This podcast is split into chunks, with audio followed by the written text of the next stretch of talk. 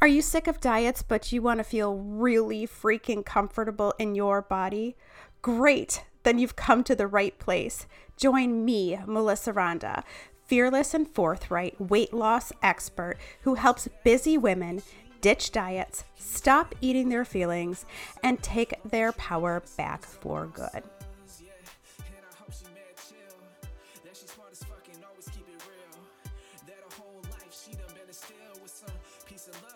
Well, hello, my honest friends. Welcome to Honestly Melissa. This is episode twelve of the podcast, and I have a fantastic guest for you today. When we crave something sweet, that feeling can feel, it can feel so much like we need to have the cookie, the Hershey Kiss, whatever it is. That desire is almost so strong that it feels like our body has been taken over by an outside force. It's kind of like The Walking Dead. Instead of craving brains, we are craving chocolate cupcakes filled with ganache, and it, we are not in control of our bodies. There are so many reasons that this is the case, but the good news is that once you can identify your reason, you can call it out on its bullshit, and that is going to empower you. So yes, there are chemical dependencies upon all sorts of substances. I was addicted to Norco prescription drug. Yes, that was a physical addiction, but when you really whittle it away, real question is why? Why did I start in the first place? Why did I go down that road? So that's truly the root cause. And so what Bethan Louise, who is our guest expert today, she is a professional hypnotherapist. She is going to talk to us about the root reason. So why are the reasons that we get addicted to sugar and what we can do about it? So thank you so much for joining me today. And again, I want to thank you all so much for subscribing to this podcast and rating and review it. It has been such a great experience so far. I'm so happy that you are enjoying the content.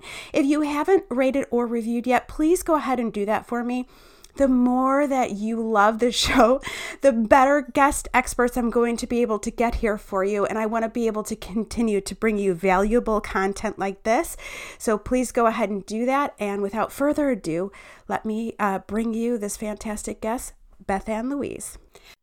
Yeah, definitely. So what normally happens is that we make a decision, and it might be, you know, New Year or a birthday, or just because we've had a health scare, or just because it's a Monday, you know, and we make a decision that we're going to eat healthy and we're going to give up sugar. And we all know that these days, you know, sugar's kind of recognized as something that is, you know, the devil. It used to be um, fat, didn't it? And, yeah, and it now it's kind of protein. And so it's really well recognized that the processed sugar, not the, you know, not the natural sugars in fruits and things like that, but the processed sugar sugar that gets added to, to junk food is really, it's highly refined. You know, it's made in a factory. It's not something that's kind of grown on a, on a plant. And so we make, we know that it's in our best interest to cut this out. And so we make that decision that we're not going to have it anymore.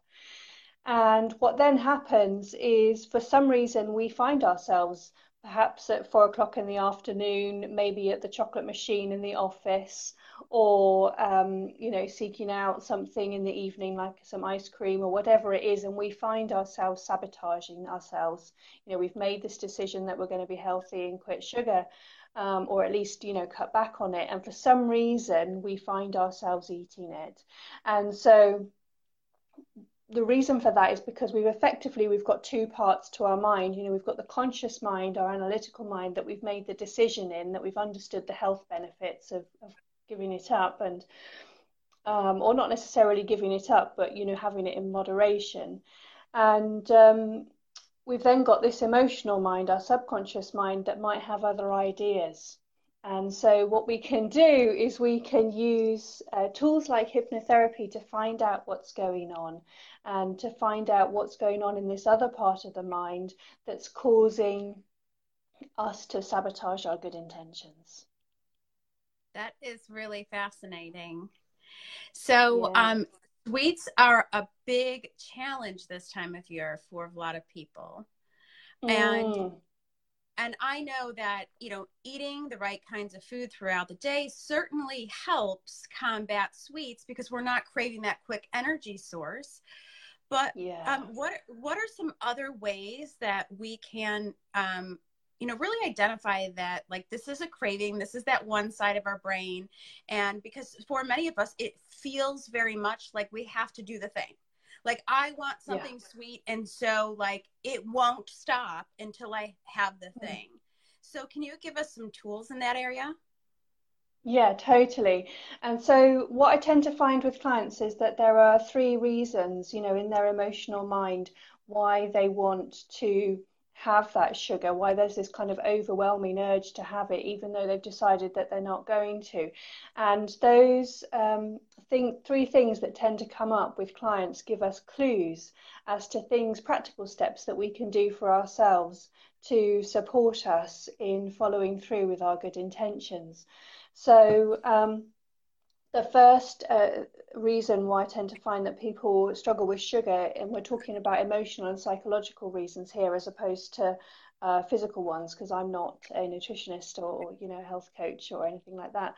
And the first is because generally as young children, they've associated sugar with love in some capacity.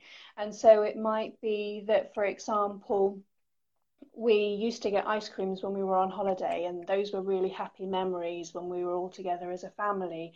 Or, you know, we might have had really busy parents, and they, we used to get a really special cake on our birthdays, and, and that was a really happy memory. And so what happens is, you know, none of us are born uh, craving sugar or anything like that. You know, we are all born taking what we need, Um, either from the bottle or the breast, and then we stop as soon as we're full because we know that there's always going to be more coming. And so we know that the associations that we've got from an emotional and psychological perspective are all something that we've acquired since birth.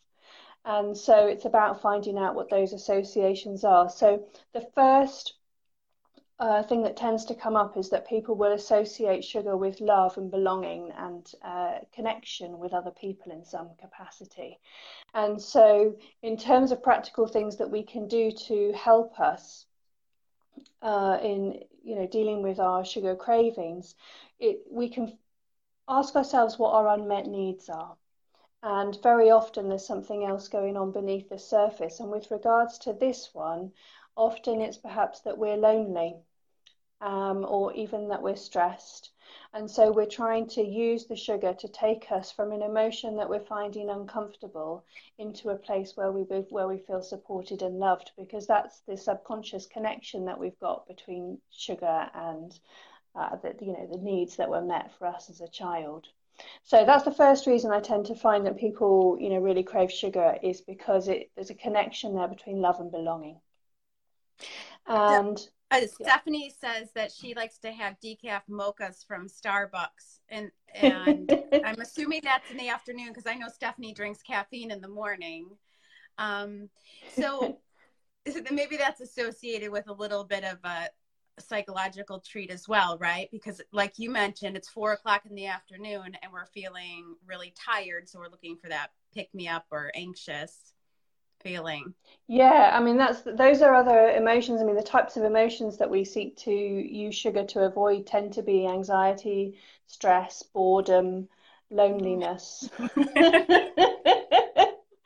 the those things. And all the yeah, absolutely. And so, and I mean, you know, it works in, in many respects because it does change the, you know, the, the biochemical makeup in our bodies. You know, it gives us a dopamine hit, um, and, and that is calming for us. And so what we've done is we've found something that works. And then once we find something that works, we want to repeat it yeah. because it helps, you know, and it is taking us away from that, that anxious emotion. Um, so, yeah, so definitely, I mean, and that's what the, the key is, to find which emotions we're trying to move away from. And once we can find where those emotions are stemming from, so what's causing the anxiety or the boredom or the loneliness, then that's really the key um, to finding the true unmet need. And once you meet your true needs, then you're no longer trying to meet those needs with a substance that that, that can't ever meet them. you know, like sugar. But the thing is, is that the body can't tell the difference. And so as far as the body's concerned, it is meeting a need. It's yeah, just like that there's side effects to it. yeah. yeah, absolutely. Yeah. So, um, so there's two other categories that clients tend to fall in as to, you know, the, the connection that they've developed with sugar. And this, the second category is that they've linked sugar with reward in some way. And so when they mm-hmm. were being brought up, you know, a good behavior would might have been rewarded, um, you know, like on a long journey, for example, as kids, if we were really bored and we were behaving well, you know, we would have been given sweets potentially, you know, to keep us going. Um, and what ends up happening is that perhaps we finished all our food at the dinner table and then we're rewarded with pudding. And so, you know, it's a double whammy where we want to eat all our food and then and then we get something sweet.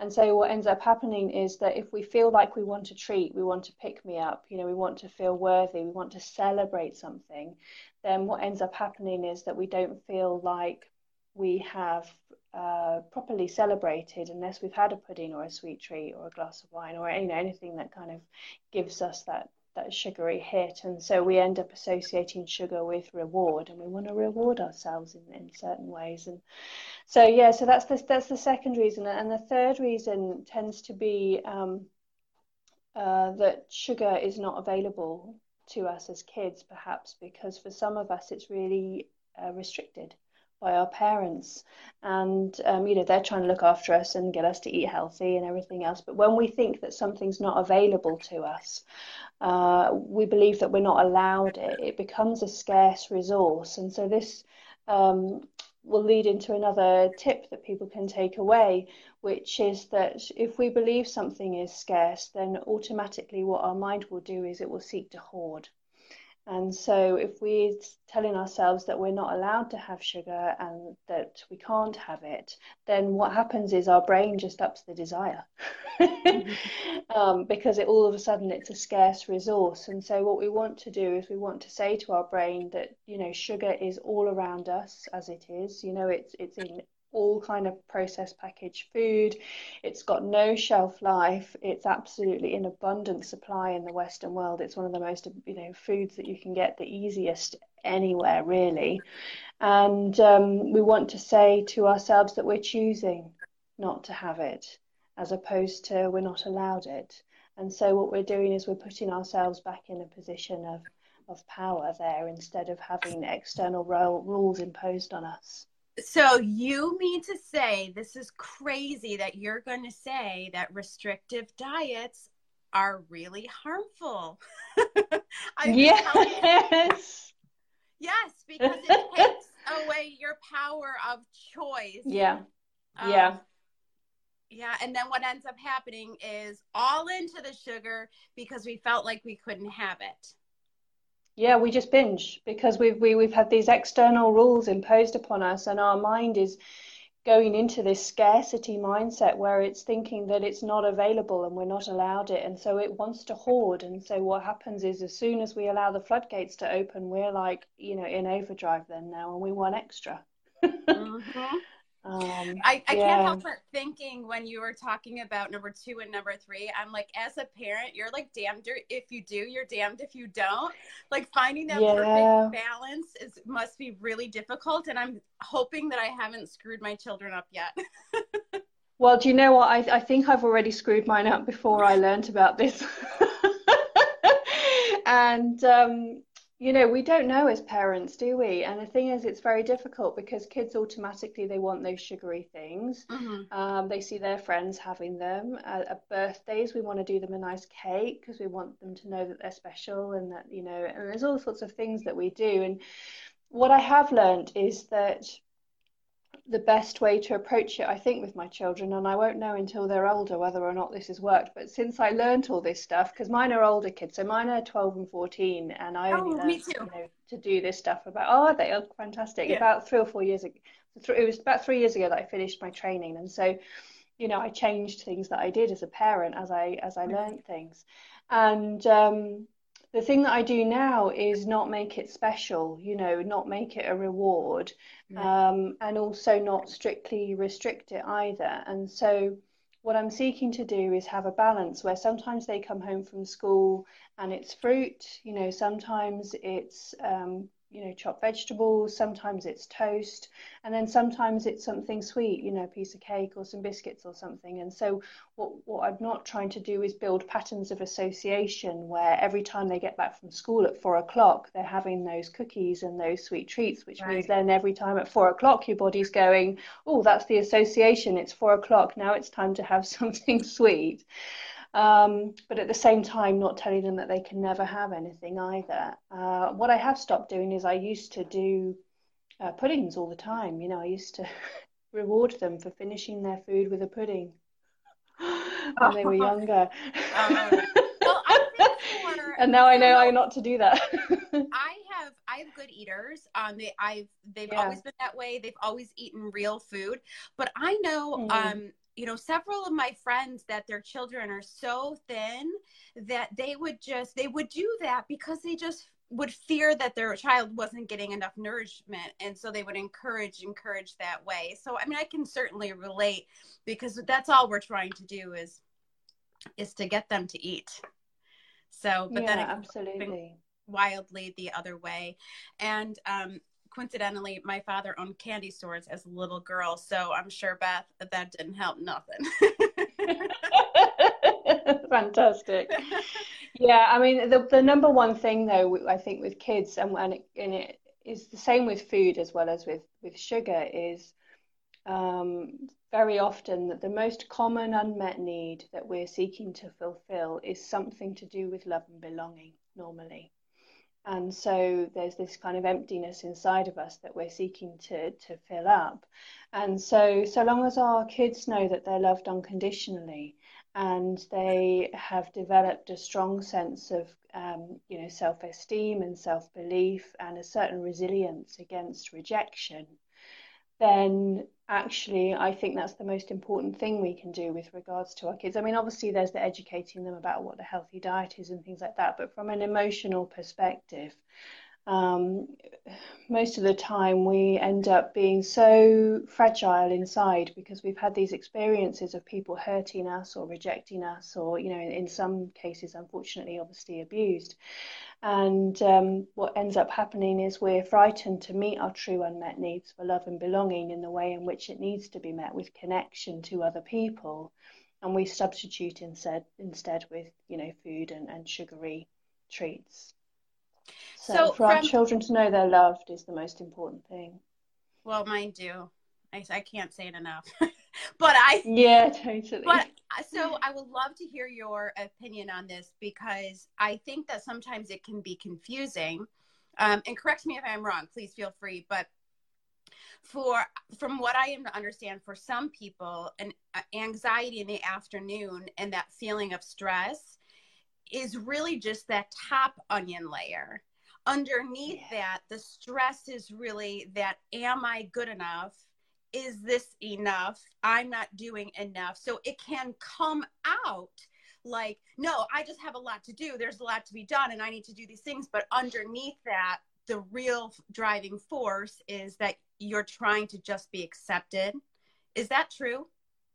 Absolutely. I really honestly believe that the root of everything, nearly every single issue that we see with anyone, is um, issues with self-worth and feeling that we're not good enough. And so what we do is we overcompensate with all sorts of other things. And we have, you know, loose boundaries. We don't say no. We're people pleasing. We're overextending ourselves. We're exhausted. We're overworking. I mean, yeah, me. This is something so that I women. have struggled with. I know Absolutely. Stephanie. Stephanie is going, yes, yes, yes. as well. I yeah. think that's where she says, this is so good. This is so, so true.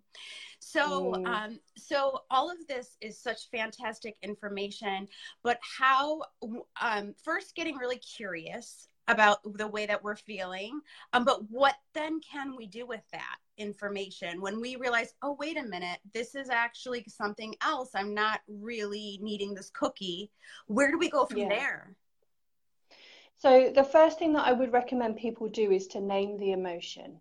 um, and which sounds very simple, but the reason for naming the emotion is that what we're doing then is we're moving the processing of the information into our prefrontal cortex instead of in our limbic system. And um, what that means is that we can be more analytical and logical about it. So the first thing is simply to name the emotion.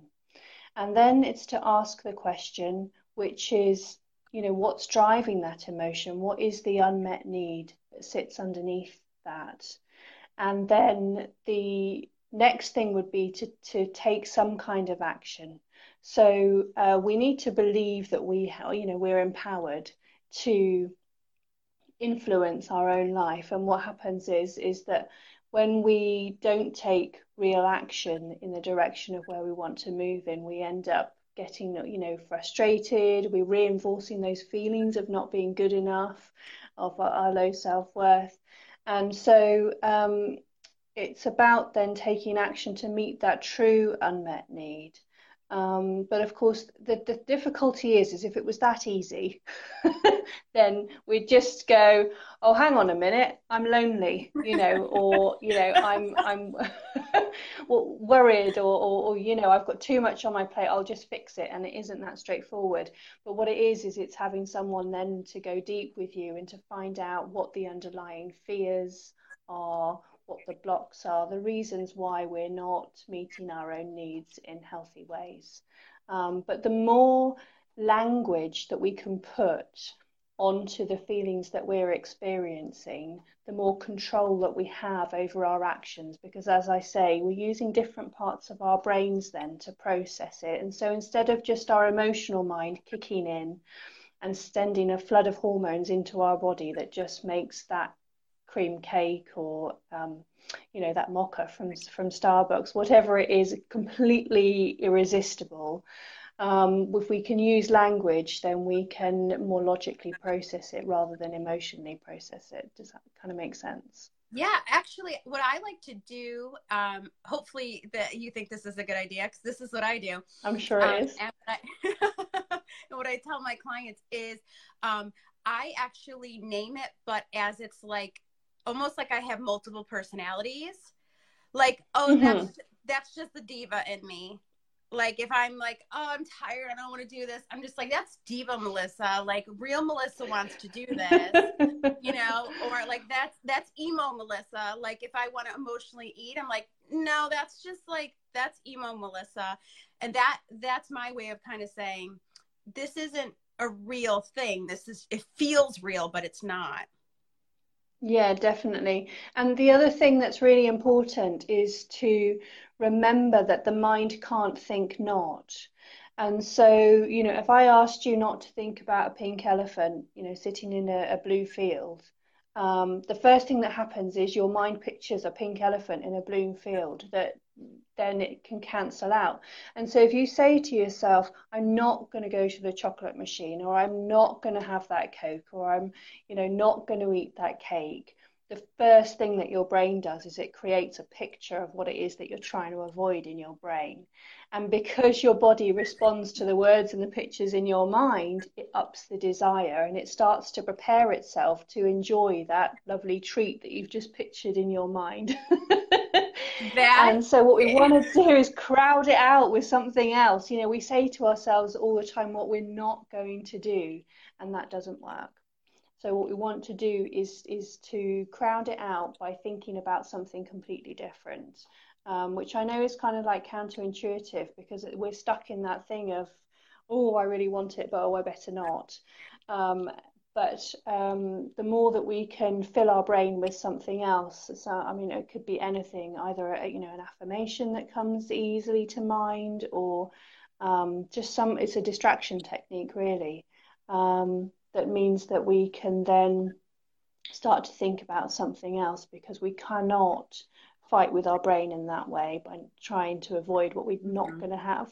And again, a lot of synergy, because I, you know, I truly believe that implementing fitness is so helpful with any sort of emotional eating, because that then becomes the thing that you think of instead of thinking about eating the food. Um, so that kind yeah. of keeps you busy. And also that's thinking about something really cool that you're doing, not the thing you can't have. is mm. um, the the mind can't think. The mind can't think not.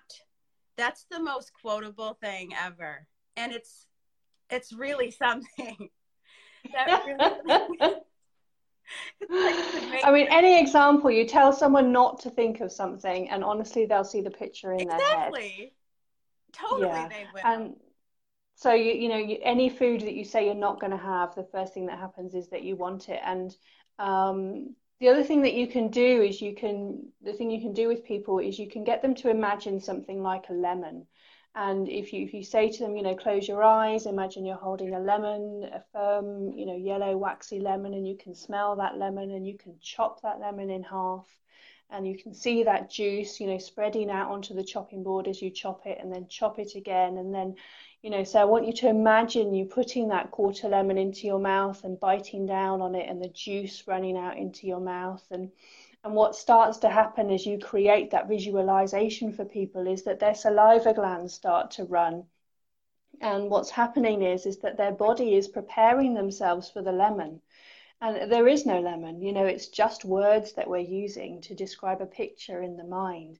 And what it shows is that the body responds directly to the instructions that the mind is given, whether or not they're real or imagined. And so if we're imagining that chocolate bar that we're not going to have, because we're not having it, it then creates a picture in the mind. And then the more we think about that chocolate bar, the more our body starts to prepare for the chocolate bar's arrival, whatever whatever it is that we, you know, happen to be trying to resist. And so because the body responds to the mind in that way, it gets to the point where we're not just fighting our mind, we're also fighting our body, because our body is then geared up to receive this lovely thing. Um, so that's just a nice little trick as well you can do with people. That is fascinating.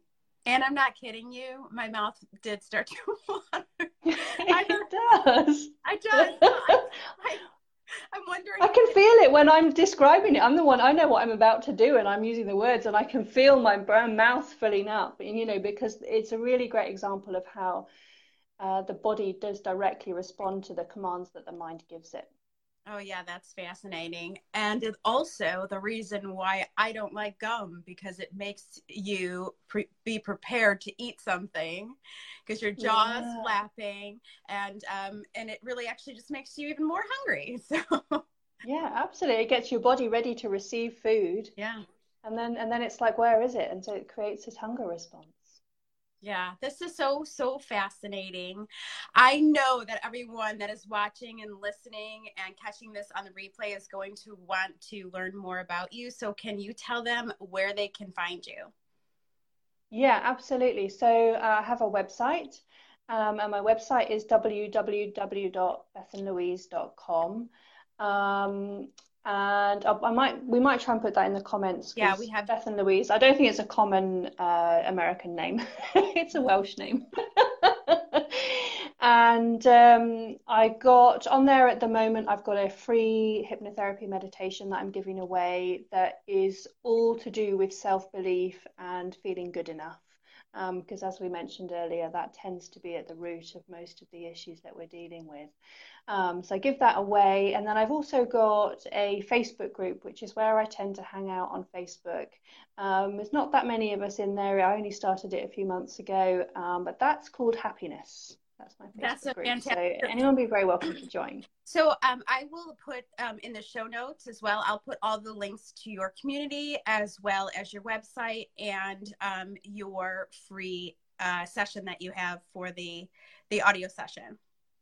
Yeah, fantastic. Okay, I appreciate you so much. This has been so fascinating, and hopefully I'm going to ask you while we're live, so you can't say no. Hopefully you will come back, because I'd love to to dig into some more stuff with you in the future.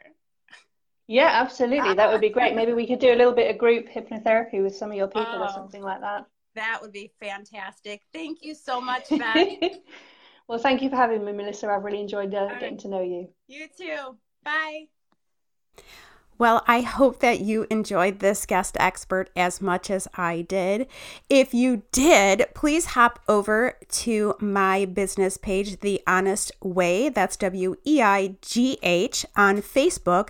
I do have a link in the show notes for you to that page, because all month long, I am bringing you guest experts in on a variety of topics around the holidays. You know, it's so taboo to talk about the things that suck about the holiday season, but there are so many of us that suffer in different aspects. So whether it is going through a divorce, perhaps you have binge issues, perhaps you have alcoholism in your family, maybe you deal with toxic relatives, whatever the case is, I am bringing in guest experts all month long to give you the support that you need. So make sure you head over to the Honest Way brand page on Facebook so you can catch the rest of these lives. And thanks again for listening, and I will see you all later.